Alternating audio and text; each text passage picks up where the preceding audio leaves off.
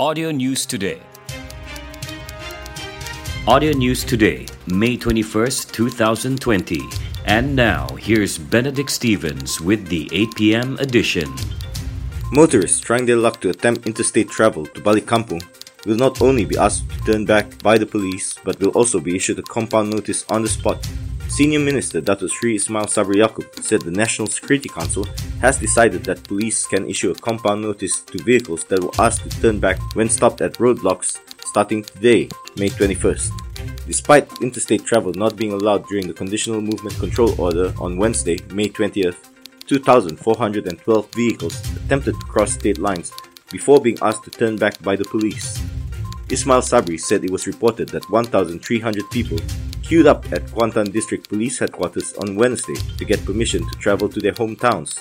I want to stress that interstate travel is not allowed at all except for emergencies, he said. Ismail Sabri said there was no compromise on the matter, especially after it was reported on Wednesday that a pregnant woman who traveled from Ampang to her hometown in Kelantan had tested positive for COVID 19.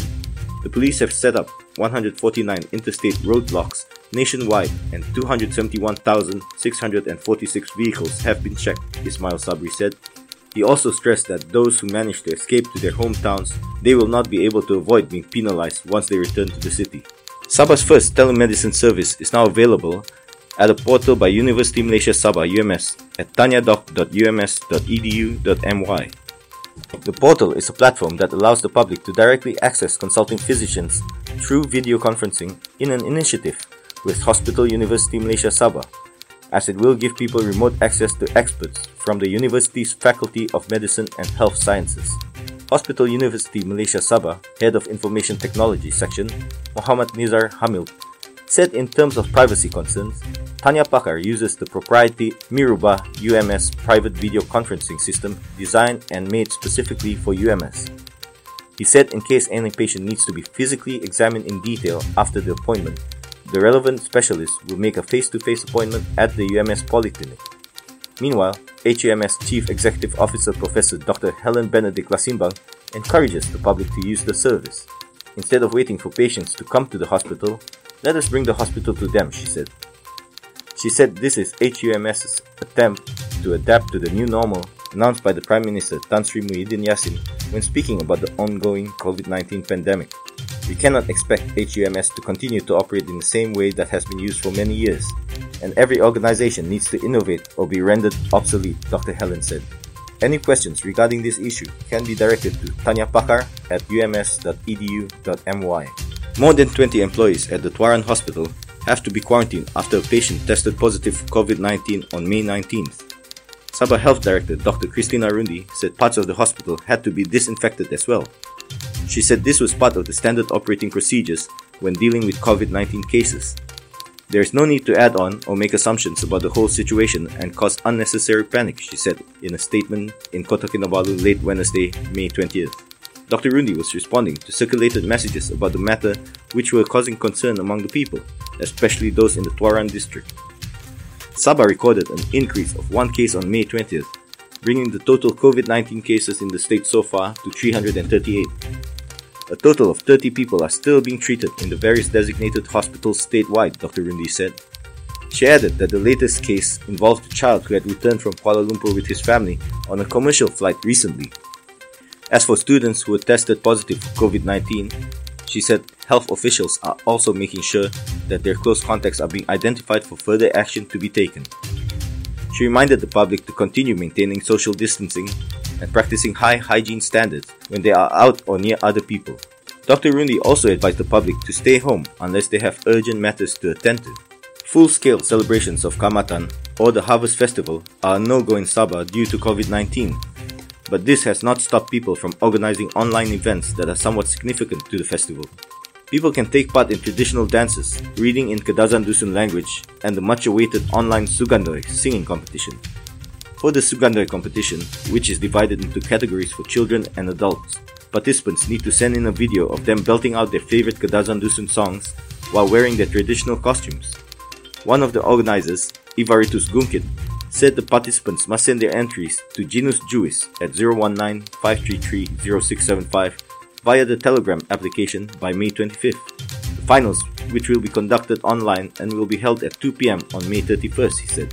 The winner of the adult category will receive 6,000 ringgit with a trophy and certificate, while the first and second runner ups will get 4,000 and 3,000 ringgit respectively. There are 7 consolation prizes, and the Best Performance Award will be given out as well. As for the children's category, the first place winner will get 1,500 ringgit, while the first and second runner ups will get 1,800 ringgit respectively, as well as trophies and certificates. Two consolation prizes and a Bintang Popular Prize will also be awarded. Everito said the competition is held online as they hope to continue the annual tradition for Kaamatan amid the global pandemic situation. Apart from that, an online reading competition in the native Kadazan Dusun language is being held for children between the ages 10 and 12. Organizer Steve Johnny Mositun, who is also Kadazan Dusun Cultural Association Youth Council Chairman, said this competition is important for children to learn their mother tongue. I myself have not mastered the language, but I am continuing to learn. That is why I think it is important we try to keep this language alive by having programs such as this, he said. Participants will be given a text to read and they will have to send a video recording of themselves reading the text. The deadline for this competition is May 25th. Judges will include professionals, including Kadazan Dusun DJs. More information on this can be found at kihoy.com.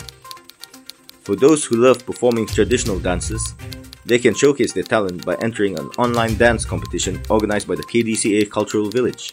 According to information from the Facebook page, KDCA Cultural Village KCVRW, those who can do the Sumazau Penampang and Sazau Papar are encouraged to join. They have to send a video of themselves performing these dances wearing the traditional costumes by May 31st. Winners stand a chance to win 700 ringgit, 500 ringgit, and 300 ringgit. More information on this can be found at the KDCA Cultural Village KCVRW Facebook page. Quite a number of other related activities are in the midst of being organized online as well. The government has decided to go ahead and enforce the corporate liability law come June 1st. This would make it an offense for commercial organization if any of its employees or allies are found to be involved in corrupt practices for the benefit of the organization. The Prime Minister's office said that the government has decided to go ahead with implementing the provision which comes under Section 17A of the Malaysian Anti-Corruption Commission Act 2009 after assessing the current situation and taking into consideration various views. The provision states that it is an offense for a commercial organization if any of its employees or allies are involved in corrupt practices that are carried out for the benefit of the organization. Among others, the provision will encourage commercial organizations to take the necessary and suitable measures to ensure that the business that they carry out does not involve any corrupt activities. The government gazetted Section 17A of the Malaysian Anti-Corruption Commission Act on May 4th. However, there have been calls for the enforcement of the new provision to be postponed for a year in view of the COVID 19 pandemic, which has caused many business interruptions to many companies.